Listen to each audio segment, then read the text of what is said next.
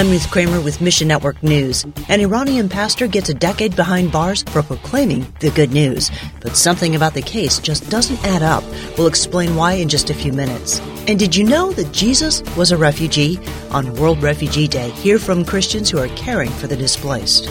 Our first story involves Iranian believers, where in April, seven received a combined 32 years in prison.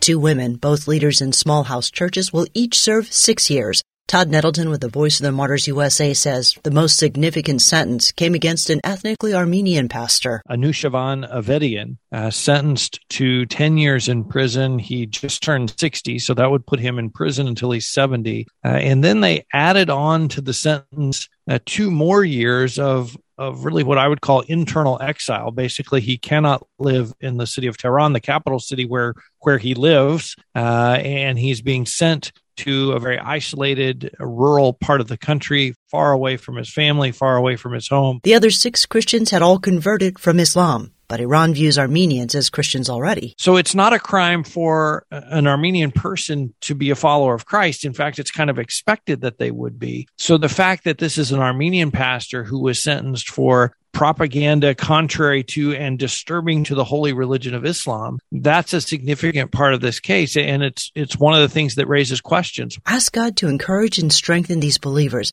as they appeal the rulings, pray their sentences would get reversed.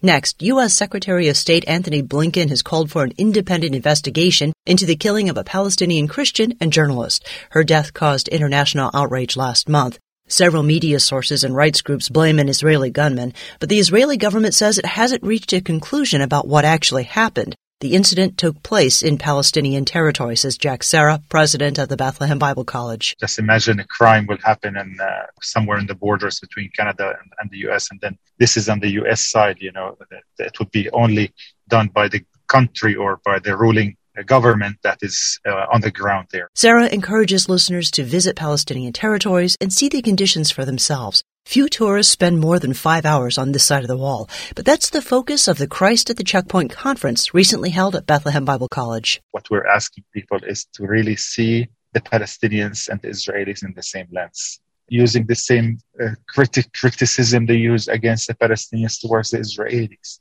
And in the church, sadly, because of certain theologies, politics, uh, propaganda, sometimes also the church is taking positions, whether uh, they know about it or not. Pray for peace in the Palestinian territories. And today, on World Refugee Day, let's take a look at refugees by the numbers. There were 27 million refugees worldwide at the end of 2021 and nearly half of them, 12.4 million, live in the greater Middle East. Gospel workers in the Middle East, North Africa need a little help caring for the refugee population. Fatin Al Faraj of MENA Leadership Center says We try to prepare the leaders in the MENA uh, region and equip them to understand and know how to deal with refugees, to effectively minister to the refugees by understanding the trauma and the effects of the trauma. Refugee camps now host multiple generations of displaced peoples. We have a Savior who understands the challenges they face. Better yet, He can give them hope. Even Jesus himself was a refugee. We try to highlight the biblical aspect of it, why we should care, why we should uh, welcome the stranger, why we should serve and welcome the refugees. A gift from you to the MENA Leadership Center provides gospel workers with the training they need to help refugees and we'll connect you in the full story at missionnews.org. So it's a well-rounded training to cover all aspects like spiritual, practical, psychological to equipping the leaders in the MENA region. Thanks for listening to Mission Network News, a service of One Way Ministries. We're listener supported by people just like you. So by giving to Mission Network News, you enable us to keep the stories of God's kingdom coming. So join us here on Facebook, Twitter, or Instagram. You can also find us on Alexa, iTunes, or TWR360. And together, the Great Commission happens. Look for links at missionnews.org. I'm Ruth Kramer.